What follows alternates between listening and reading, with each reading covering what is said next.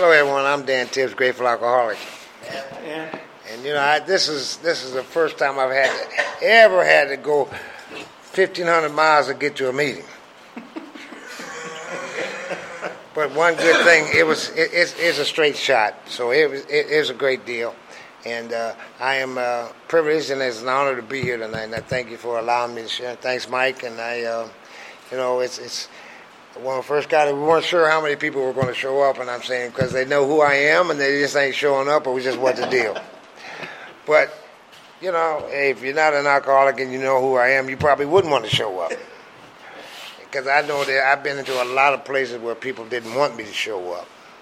And today, through the grace of God and this program, Alcoholics Anonymous, I've been asked to show up every once in a while. And they say, you know, whenever you're asked to speak, you always don't ever say no to an AA request unless you got a damn good reason. And I said, well, it's 115 degrees out there. Maybe that's a good enough reason, but it's not. So I said, well, let me get in. So, you know, I, I'm here tonight, and I, I'm, I'm really blessed to be here tonight. That's, that's, that's, that's a good thing. But, you know, they, I, they say, you know, you share your experience, strength, and help with each other. And I, know, I'm, I'm a firm believer in that today. Because I know that if we share our experiences, what we've been through, and we get just one person to hear it and it makes a difference, it's worthwhile. Because I hear a lot of people talking about, you know, hey, religion and all that good stuff. Hey, I have no problem with religion. Because if it gets one person sober and keeps them sober, that's all. That's what it's about. It doesn't matter. You know, there's all this other stuff about, hey, you got to do this and you got to do that. There's certain things in Alcoholics Anonymous that we must do, and I agree with that. And I, you know, I'm a. We're all testimonies to that fact. However, I know a lot of people that are out there that are just staying staying sober. Their lives are not happy whatsoever, and that's that that's a sad part. But uh, you know, I, I can I can remember. I'm going to start out with a. I grew up in Iowa. Well, let me put it this way: I was born in Grinnell, Iowa, and uh, we stayed there until I was about nine or ten. I, I can't remember which. But you know, when I was there, I my dad loved. He, he's passed away now. That's a, that's further down the road. But he was uh, at that time he was an alcoholic too, and I didn't know it because I didn't know what alcohol what. At that age, I didn't know what it was. I just knew that um, on Saturday night they all got together and played cards of some sort. They don't even know what it was, and they drank.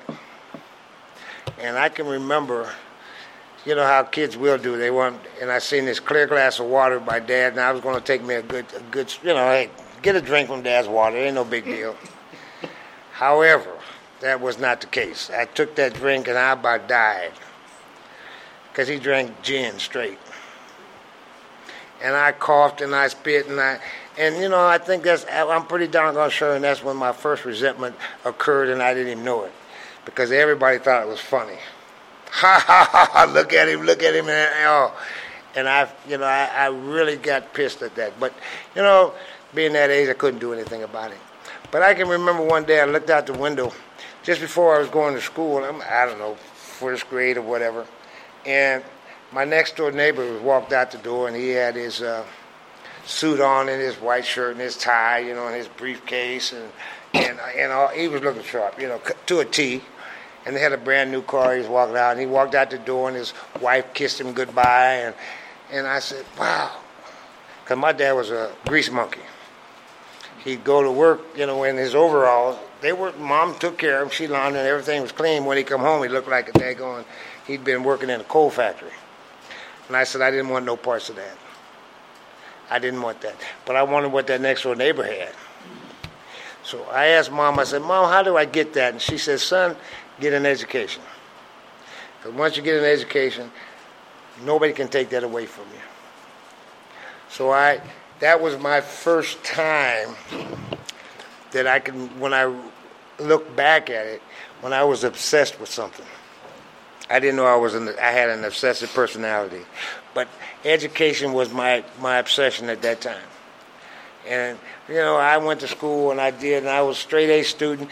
But the thing I didn't realize is that I, I wasn't playing with my next door neighbors. It was all by myself. It was all about me. I had no friends. I had one guy that we ran with when I wasn't studying. And, you know, it, it's amazing that at that young age, even, I, I, my obsession took over, and it was full blown then. It was because that was my, you know, that was my deal. And we moved from Omaha, I mean Omaha, from uh, Grinnell, Iowa. And you got to keep in mind, in Grinnell, Iowa, there is is a white community. We were the only blacks outside of Grandma. And I can remember one night we were out on Halloween throwing pumpkins on the highway. Highway 6 goes right through the town, and we were throwing pumpkins and everything out in there. And we come home, and the cops were sitting on the front porch waiting for us. How come? Yeah. We couldn't do anything. We were only black people. Hey, seen a black person. Yep, they live on Summer Street. yep. I mean, it was, it was, it was, it, but that, you know, that was one of those things. But we moved from there. We moved to Cedar Rapids, in, in Cedar Rapids, Iowa, and because Dad said uh, it's time to move out of, I mean, Grinnell because you know people will start calling us out of our names and all that good stuff, and he didn't want us to grow up in that kind of a situation. So we moved, and we went to Cedar Rapids. We stayed for nine months, and and and I was learning that even there we only stayed for about nine months, but I was obsessed with learning, and I studied. I didn't have no friends. I didn't make friends. I got two older brothers, and they were out partying all the time. They were doing the things that I didn't have time to do and I got uh, at the time when I was there, I got a baby sis- uh, sister and uh, two other brothers at that time, and then we moved. We moved there, but I mean, I did my drink. I didn't. I did my uh, obsession there. I, the teachers just loved me because I would go to and clean the boards, and I would just do. You know, I was a people pleaser, and I found out at a young age that's how you got things done. If you wanted something done, hey, manipulation was a good way of doing it. But we moved there. We moved from there and went to Omaha in in '57. Now I'm not. I'm not that you, you don't. You don't have to count. You know, my age is be coming up, but you know. But we moved there in '57, and like I say, and at that time, Dad was working at the packing houses because in Omaha the packing houses were going going strong, and it, money was flowing all over the place in Omaha. And you know there was nightclubs, and just you name it, they had it and they had a street they called 24th Street, and that's where all your blacks were, up and down the street. They had their strip joints, and they had their, you know, nightclubs, and everything was there. And it was really, and I was in, I wanted to be into that, but I still had to go to school and get my education. But Dad also had a Dairy Queen and an Eskimo drive-in, which an Eskimo drive-in is like a Dairy Queen that we we ran, and my two older brothers and me, and. Uh, and mom and dad. But dad worked at the packing house, so mom ran the, ran the business with us. And if you got if you work for the family, you know you never get paid. It's just one of them things. You know, you go to work and you just you don't get paid. But uh, the t- cash register was there.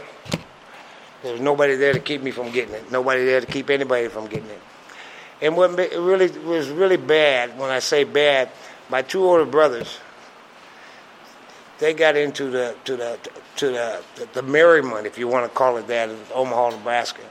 And they were running up and down the street, and they was coming back and having fun and telling me about this stuff. And I'm, you know, there, being a good son, going to school, doing the things that I was supposed to do, and they were out having fun.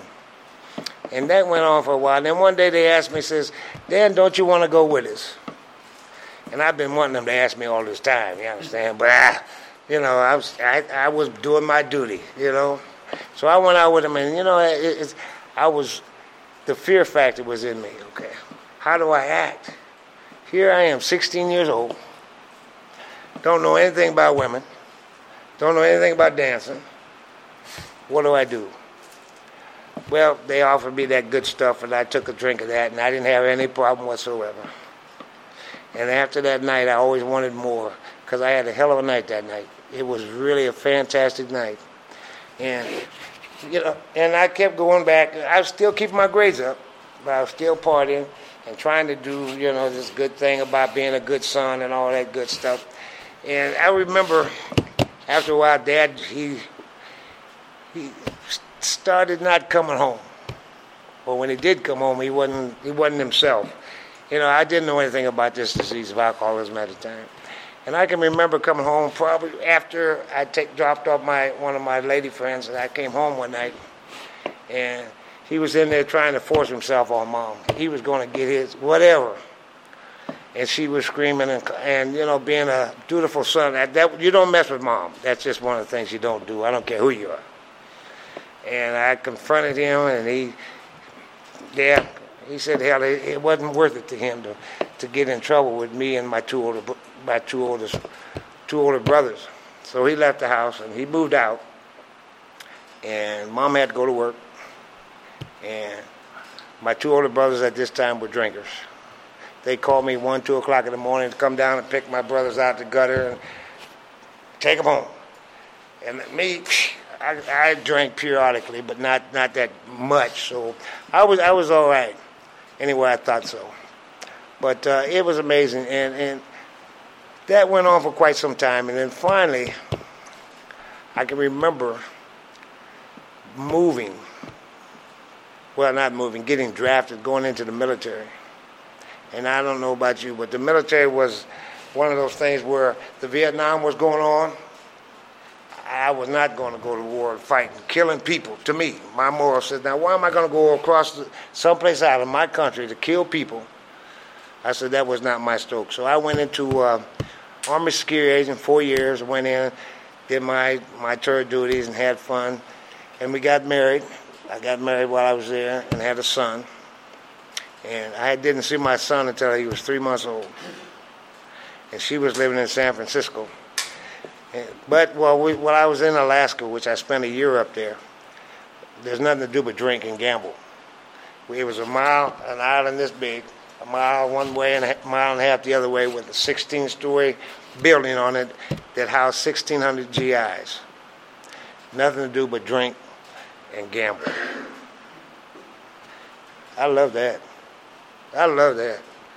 And I drank and I gambled. When I come back to San Francisco, I had enough money to buy a new car, and we bought a new car drove back across country, back to back to Des Moines, Iowa, which I've been where I, we had lived and you know, I, and just to make it quick and to the point, I can remember going to work one day because I got hired in Des Moines by a large corporation. And that corporation, just to show you at that time what this corporation did or what our society was like, it was a World Herald, oh, I mean the Des Moines Tribune, and they had one eyes for work. Well, they had it, and they put it in the and they had the Iowa Bystander. And they were hiring out of the Iowa Bystander, which is a black newspaper. And they were hiring, and I, I got the job out of here. It wasn't in the regular newspaper because they were they didn't want white people. They wanted black. So I got it, and I, and I went to work for that big corporation. They sent me to Rochester, Minnesota, for six months to go to school. I about flunked out of school because up there in Rochester is where the Mayo Clinic is, nurses and all kinds of good females up there. So I had a good time up there, but I almost flunked out. But I finally got back to, I finally got out, went back to Des Moines, worked in Des Moines, and I was, I went to work one day, and when I was at work, I had a hell of a headache, and I was working on the typewriter at the time because that was my job. So I went home wife took me to the hospital. They say, "Oh, here, take a couple aspirins, go home, and you know, call me in the morning." A couple hours later, my head got so bad that I just couldn't. Oh, and I would. My wife took me. Was on my way to the hospital, and that's all I remember for the next ten days. And I was in a coma for the next ten days. And when I come out of that coma, the doctor says, "Boy, you're a lucky person," because I had a brain aneurysm. And he says, people don't live through those. And that's my first experience of my higher power. He did for me what I couldn't do for myself and what the doctors couldn't do for me. But did that stop me from drinking? Not hardly. A couple weeks later, you know, I was right back out there doing this, doing the same old, same old, same.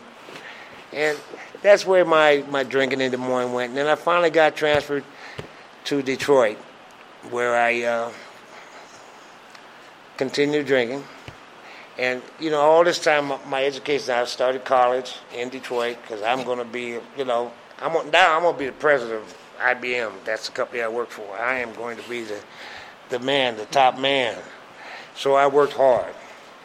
And I finally, and, and, and just to show you what how smart we are, when I moved from Des Moines to Detroit, to move there, they gave me a four hundred dollar four hundred dollar increase in pay a month. And six months later, I got a three hundred seventy five dollar increase in pay a month. And then the next six months, I got a three hundred, and then the next increase was two hundred dollars. Now, you know, in this mind, this way of thinking of an alcoholic, I'm doing great. I mean, you've been giving me all these good raises. Now all of a sudden I'm down to two hundred dollars a year, and it's been six months and three hundred. I couldn't quite understand that. It hurt the hell out of my ego. I tell you. I, I had. To, I, I talked to my manager. and Says, "What's up with that?" I'm doing a good job because you know we in in my mind we get paid paid for perform, performance. And did my performance go down? Well, I didn't realize at the time that the cost of living from Des Moines to Detroit was astronomical. So they had to do that to get me up to up to speed. But uh, I worked hard, and, and finally, you know what happened? I went to. They sent me on a special assignment in Lexington, Kentucky. And what happens is, when they send you on a special assignment, when you come back in 30 days after your special assignment, they promote you to field manager, and you go to become a field manager, progressing up the line. Well, when I went to Lexington, Kentucky, I got down there and I was working for a field manager that was about to retire, and he didn't give a damn about whether he did good work or not. And that's about the time. Well, that is the time when the IBM Selectric typewriter came out, and that was my job was to, to instruct new people, and we was around the clock we had students around the clock simply to get enough people. They was coming from all over the country down to Lexington. And my job was to help instruct. Now I had people to come in and help me. And my manager said, Dan, you take over everything. So what do you mean everything? He said, you take over, keep making sure the records are right. If the person wasn't going to do it, fire him, whatever the case may be. I said, but that's not my job. He says, somebody's got to do it. Well, this ego was great. So I said, okay, I can do that. And I was supposed to be there for 30 days. I was down there for nine months. And fortunately, they gave us a trip back and forth to Detroit every twice every twice a month. So they paid us back and forth. So it wasn't too bad. The thing, the bad thing about Lexington, Kentucky is Kentucky's dry. So to get what you, to drink, you, you know, you go out to the bar, but you couldn't go to a liquor store. They had it. So I, but I, uh, you know, I figured out a way. Right about an hour up the road, there's a in Ohio. So I'd get off at 4:45 going home sometimes. That's and hit Ohio and, and get my booze and my bourbon and hit the road. But I can remember coming out of a, a bar one night with the guys, and they all went home. and You know, me and me, you know. I jumped in my car and I can drive. I know where I'm going. I'm staying in a hotel. But they also have what they call the loop and I had to get on that get back to the hotel. And I got on that loop about 1.30. And I swear to God, I got off that loop about 7 in the morning. round and round and round because I didn't know what exit to get off on. And I, but they went on to work anyway. And those, but you know, that's that's the I, that should have told me something, but it didn't. They didn't tell me a thing. It just told me that, hey, you're sober now. What the hell? You made it through. So, but I finally got uh, got out of Lexington, went back to Detroit, and in 30 days, I'm expecting my promotion. Well, it didn't happen. 60 days, it didn't happen. Now, my performance is excellent. And I went to the boss, and said, What's up? He said, It's coming, it's coming. Hold off, just wait. Six months later, they finally got my promotion through, and I went to Naptown, Indianapolis. As a field manager down there, and there were seven of us down there. And just to make a long story short, the guy that I worked for, he was a good guy, excellent, excellent manager, excellent manager. But his daughter, his stepdaughter, worked for me as a technician, and she wasn't worth a nickel. I mean, she couldn't fix. Uh, she couldn't fix a flat tire anyway. So my, my and I didn't know what to do because the other guys, hey, you know, they had to help her. She was always calling for help. Help me fix this. Help me fix that. Now I'm not saying that she just because it's a she. It just happened to be a she. Okay, but they she she was always asking for help. They always complaining, man, we're tired of carrying her. My job as a manager is to fix the problem, and she was the problem. And so I had to go in and talk to her stepdad and say, hey, I got her fired. He said, well, you got to put her on a performance plan. And I said, okay. And I did that for 30 days. And she still didn't do it. So he said, well, just hold off. Don't fire. Because I was thinking, I was really scared to go talk to him because, you know, that's her stepdad. And I got to work for him. And he's got to give my performance plan and on and on and on. But in the end, it worked out well because he transferred her into parts distribution. She excelled in it and he he was glad. He said, "Dan, you did the right thing," and they gave me a raise. So you know, everything worked out. But uh, the bad thing about Indianapolis was is the wife was not happy, and I don't blame her because I'm I'm on I'm one on what I call the fast track, and to do that, I got to spend time at work and do all these things, and plus I had to have time to drink. I didn't have time for her, and you know because she's sitting at home all by herself with the kid, and I'm never home. And that she, so she said, "Well, I want to go back to Detroit," because she had made some friends in Detroit, at least some girl.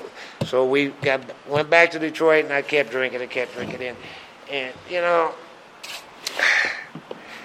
finally, my boss says, "You can't do this. We can't allow you to do this anymore. You're going to have to go to treatment, or you or you're fired." Well, needless to say, I chose treatment. So I went to treatment and I spent my 30 some days in treatment and I came out and I stayed sober for 18 months. And that was, you know, it was a piece of cake. You know, I didn't have to drink. That's that willpower. I didn't have to drink. I wasn't, I didn't, you know, happy joys are free. Who knows? Because I'm working, you know, 60, 70 hours a week. What the heck? I didn't have time to worry about happy joys are free, drinking 30 hours a week. So, but uh, one day I was, I went to, I was on my way to one of my uh, outpatient treatments that I had to go to. And I said, well, you know, I'm going to pick up this half pint. And I picked up a half pint on the way to the meeting. I wasn't to drink it before I got there, needless to say. And on the way back, I took a little sip, and it tastes pretty damn good. And so I said, but I put it back under the front seat of the truck because, hey, you know, I, I, they tell me in meetings, you know, don't drink and all this good stuff.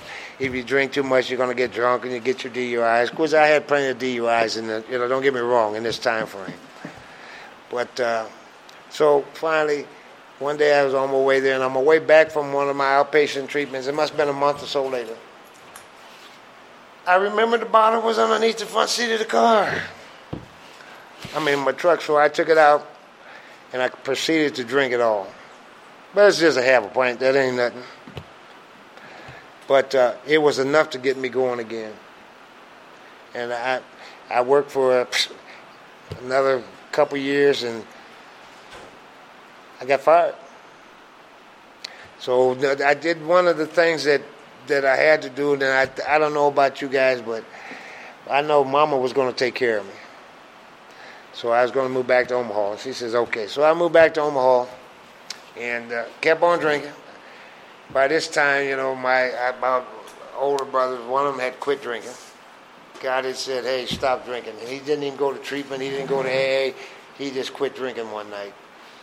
So that was a good thing. But my other older brother, he was drinking, and he'd come back from the war. He was a, he was a mess. And my two, I got two brothers, well, actually three brothers under me, and two of them were alcoholics. And I got a sister that's under me. She finally quit drinking. And I, my baby sister, she was a drinker. So the only one that did drink was my baby brother, and I don't know why he didn't. I don't know what the genes do, but they jump all around. Anyway, he he he, he didn't drink. But uh, but in Omaha, I got my DUIs, and I finally finally they, I got arrested and went to jail. I spent six months in jail, which is a piece of cake.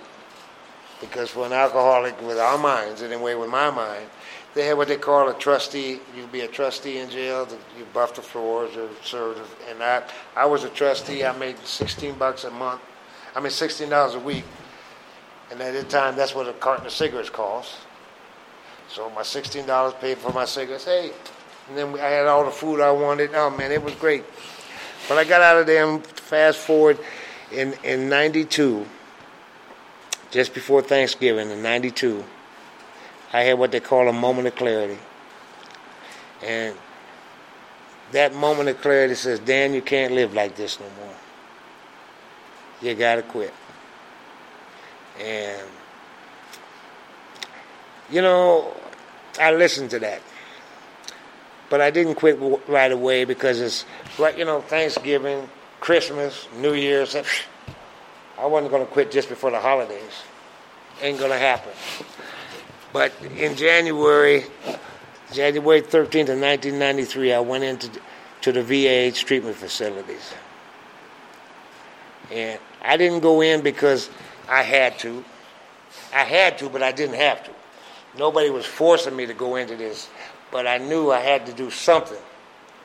And I remembered when I was been sober and AA had helped me before. So I went in, and I went in, and I didn't want, and I couldn't listen to what they were telling me. They were telling me that I was an alcoholic, and I wasn't. I wasn't in for that. I could not believe that. I if they had approached me and said, "Dan, you got a problem with alcohol and that your life's unmanageable, like it says in step one," I could have went for that. But that's not what they did. They said, "You're an alcoholic and you're going to get sober and you're going to get better." And I said, "I'm not an alcoholic." And my mind closed to all help. And for the first two or three weeks, I didn't pay attention at all. And then the last week and a half, I said, "Well, hey, you know, I'm here. I might as well try to might might well, might hear something." I didn't. So, but they said on my way out, once I finished my my treatment time, they said, "We'll see you back again." We'll see you again. And I told in my mind, I said, I'm gonna show these son of guns. They'll never see me here again. And they told me when I got out, go to meetings, and I did that.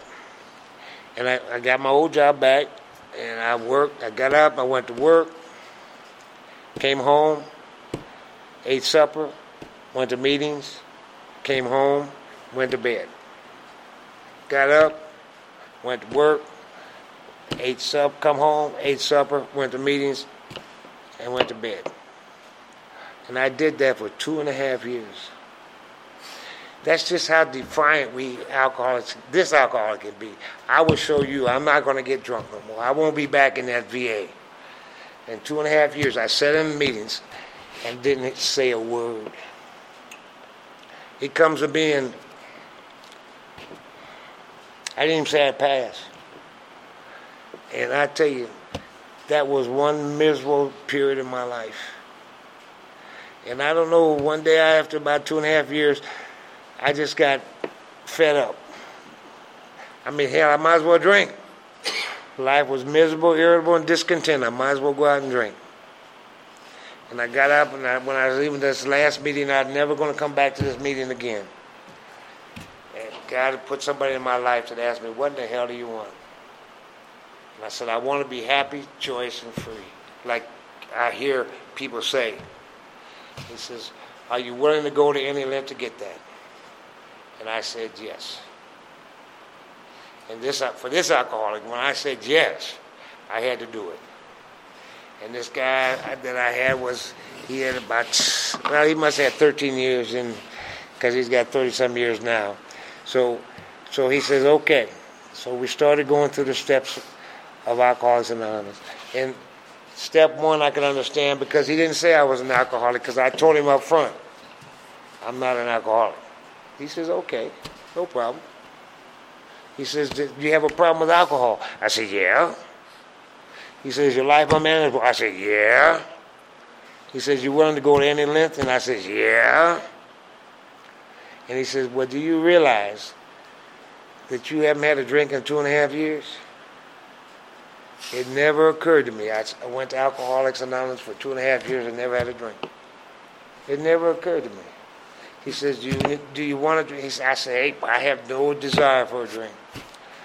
He says, "Do you think that obsession has been removed?" I says, "Yeah." He says, "Do you think you did that?" And I had to stop and think about it for a minute. I'm the one that did that. I'm the one that went to all them meetings. I'm the one that didn't drink. And I said, Yeah. He said, Well, do you think you had that much power? Eh, Early in your years of drinking, you tried to quit time and time again. You, you couldn't do it. I said, No. But he says, Now you think that you, after all this time, that you can do it? And I said, Yeah. Because I was not ready to believe that God removed that obsession to drink. I wasn't ready to believe that. I wasn't ready to. I, I did it all by myself. My ego would not allow me to be humble myself and said I had help. I did it. So he says, okay. And in, in, in all this time, you know, that we're doing these things, I had a sponsor that he believed in service work. And he, he got me into being a treasurer and a, a secretary of, of this and and and we went to different functions and I mean we were going somewhere two or three times a month. And I enjoyed those things. Matter of fact, I loved them and, and I come and I come to depend on him to show me how to live. And he did those things. And we got to step three, and he says, uh, you know, uh, you ready to turn your life and your will over to the care of God as you understand it? I says, do what? He said, turn your life and your will over to the care of God as you understand it. I said, I don't understand God, and I ain't ready to turn my life and my will over to nobody. But see, little did I know that my sponsor was suggesting I do things, and I did them, and they worked. So I was, I actually turned my life and my will over to him, but I didn't know that. He was my God at the time, and you know, I tell you, anybody that that that's doing the program or whatever, hey, there's nothing wrong with that from from my perspective, until you can come to believe that there is a power greater than yourself. But I and I, I believed him, and so what I did, and I did those things, and I can remember. We, like I say, we did a lot of service work, and he got me into becoming a GSR, and you know, just on and on and on, one thing after another. And I can remember in 2000, 2000, we were at a we were at a meeting, and they needed a DCM well, hell, I ain't got time to do that. But my sponsor said, yeah, you do. Because I was working and I, you know, I'm, I'm still going to be a president of something. So, but I, I became a DCM and, and, and you know what? Whew, I had plenty of time. I had plenty of time. And what I learned up to that point was, and he was a firm believer in that this disease of alcoholism – is a killer. And that, what's the word for it? We can help one another when nobody else can. And he instilled in me that my primary purpose, and Alcoholics Anonymous, my primary purpose of being here is to help the still suffering alcoholic. And I believe that today. And that's why, you know, I, I'm a firm believer in that. But you know, I, I became a DCM, and I stayed at DCM for a couple years, and then you rotate out. And I was about to get out, and my sponsor, uh, when I was a DCM, the one that got me there, deserted me and went to went to uh, Texas. Well, shit. Now what am I do? I got nobody to tell me what I need to do. And before he left, I said, Now what am I going to do? And he says, Dan, don't worry about it. Just keep doing what you're doing. And I said, Okay. and I was sponsoring people, and I kept on sponsoring people. And one day I woke up and I said, "No, wait a minute, something wrong." Because I, I didn't get another sponsor because there was nobody to take the place of that guy that I had. Nobody could live up to his, to my expectations of what a sponsor should be. And he kept telling me, "Dan, get a sponsor." I says, "Okay." And Dan, get a sponsor. I says, "Okay." And I never did. And I kept on sponsoring people. But you know, that's that's that's how sick my mind is. Okay, because I before when my sponsor told me to do something and I did it and it worked, I trusted him. To, and every time he told me to do something, I did it and it worked. And now he's telling me to get a sponsor, and I'm saying no way. Now, what kind of sense does that make? So finally, I said, okay, because I, woke up one day and I said, I'm sponsoring people. How can you sponsor somebody? And if you don't have a sponsor and I believe in this way of life of Alcoholics Anonymous. So I got a sponsor, and the sponsor that I had, he's got uh, a few years anyway, and, and he is AA all the way. He lives and breathes Alcoholics Anonymous. And he's one of those people that he's been a DCM, he's been a delegate, he's been this, he's been that, and people from headquarters call him and ask him, where is this, and how should we do this, and on and on and on. But that's what he lived for, in and out day in and day. I, I'm not that kind of guy. I love Alcoholics Anonymous, but he can tell you what page stuff is on. I can't. But, but that's all right, because he taught me some of the things that I didn't know. That my other sponsor and, and, and being in the program, and I learned from him. And today, you know, I put both of those sponsors together, and, and I, I, I know a little bit about Alcoholics Anonymous enough to get by enough to understand that it is it's something that I have to do for me is to help you. If I don't help me and keep me sober, I can't help you at all. And if my primary purpose is to help that still suffering alcoholic, I have to get sober and know and know what I'm talking about to a degree. And I, you know, we went through steps four and five with my first sponsor, and that was a tough one because step four was a tough one for me because I didn't know what character defects were. And the first time I took that list to him, he sent me back and told me to do it over and over. And we did about three months. It took me to get through step four. But see, what was amazing, by the time we got to step five, and I did my step five with him, the amazing thing was, I already trusted him. I'd already, he had already shown me what my defects were. I it was just an easy thing for me because we worked together. So I, hey, life, life was good.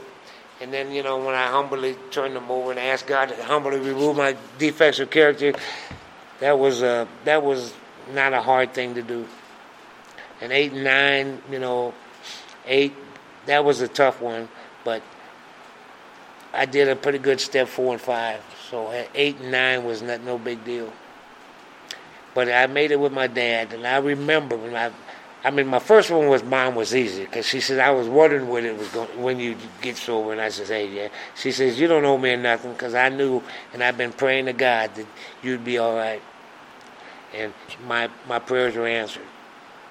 Dad was a different story because dad's an alcoholic, and I hated my dad, believe me, because he left us, and there was eight kids. And he moved into a lady that had eight kids and um, eight, 16 grandkids. And uh, I said, how in the world did anybody leave this situation, even though you don't like it, and move into another one that's multi, full of full of misery?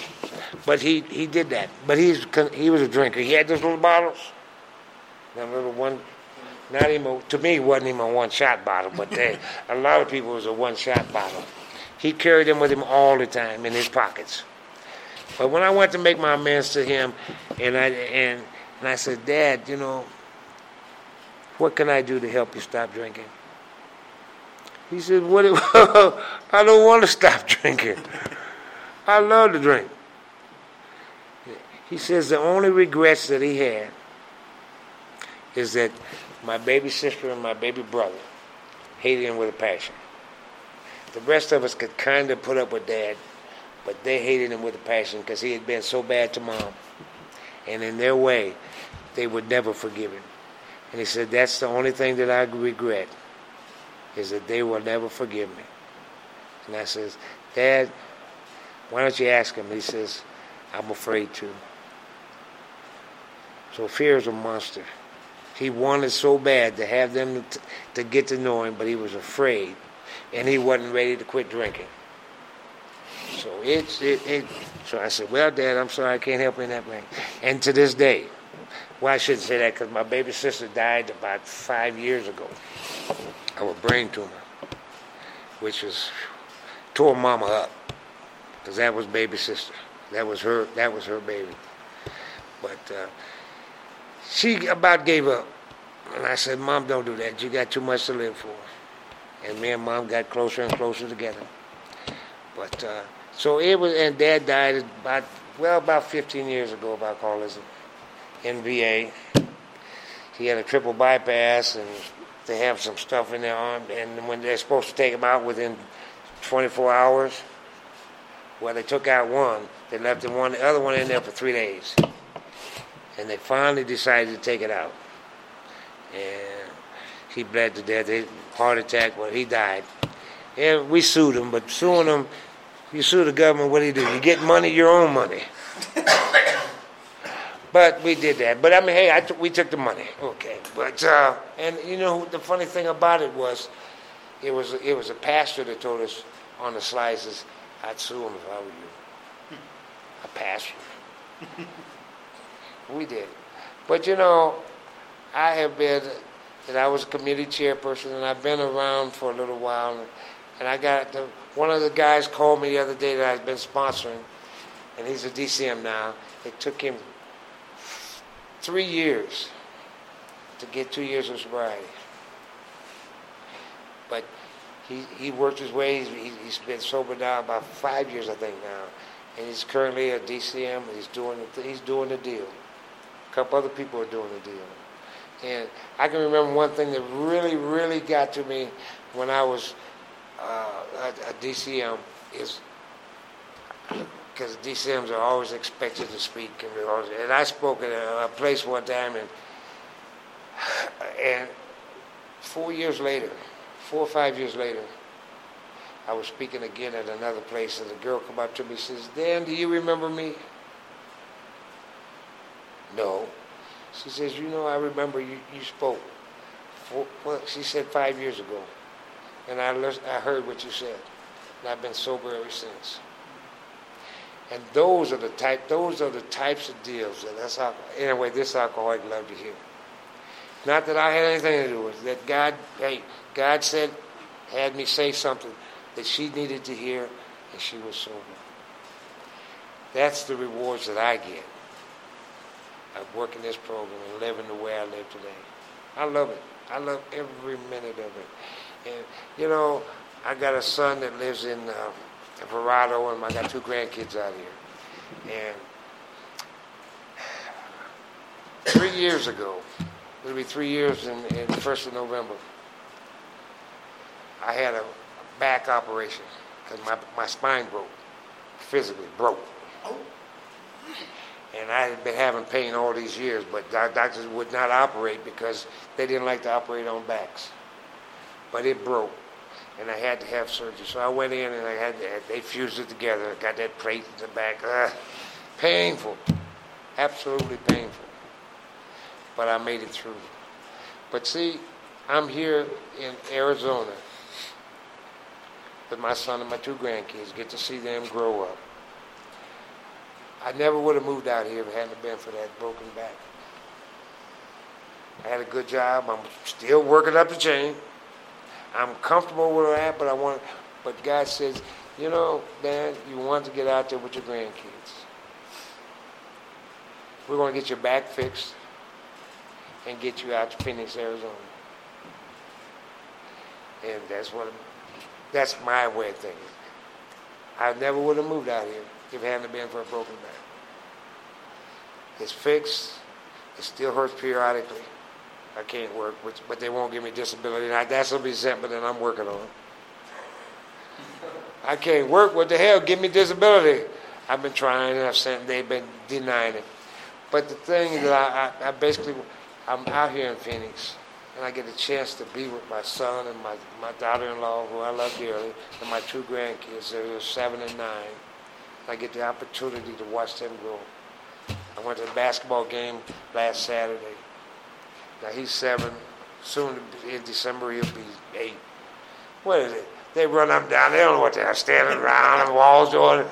But you know, that, that was joyful for me, just to be here and watch him and see him do that. And my and my granddaughter, she's in gymnastics and all of these other good things, and, and I get the joy of watching them grow up. I never would have had God. God saw fit to do for me what I couldn't do for myself. I'm here today in Arizona, and I love it. When I first got here, my first meeting, I got here on a Wednesday. I went to a meeting Thursday night up in the Estrella Mountains. That's been my home group ever since. And I go through the West Valley Fellowship, and I, and I, you know, I'm an alcoholic from day one. I've learned to live through this disease, live with this disease, and, and like I said, I'm, I'm an old time from the old time school. And if you don't do the 12 steps like it should be done, you don't do the 12 traditions like they should be done, and the concepts like they should be done, you can you, you, you can have a 12 step meeting, but you can't have an AA meeting. Anyway, I don't call it an AA meeting. It's a 12 step meeting for me. But that's okay. Because I know today that it's not up to me to have a meeting, do whatever they want to do. If I can say something or do something to help a still suffering alcoholic, I'll do whatever it takes no matter where it's at. If I got to go down to the jail to do it, if I got to go to a church, I have to go to a 12 step meeting, I don't care what you call it. My primary purpose today is to help the still suffering alcoholic. And with God's grace in these rooms, I will continue to do that. My life gets gooder and gooder and gooder every day. And if I had to put a, an expectations on what this program would do for me, I would have sold myself short. Because it's given me more than I could have ever expected.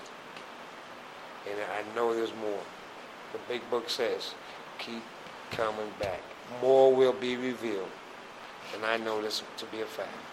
So today, I'm just grateful to be here. Thanks, Mike. Thanks all of you for being here. And I love you all. Thank you much. Thanks, man. Uh.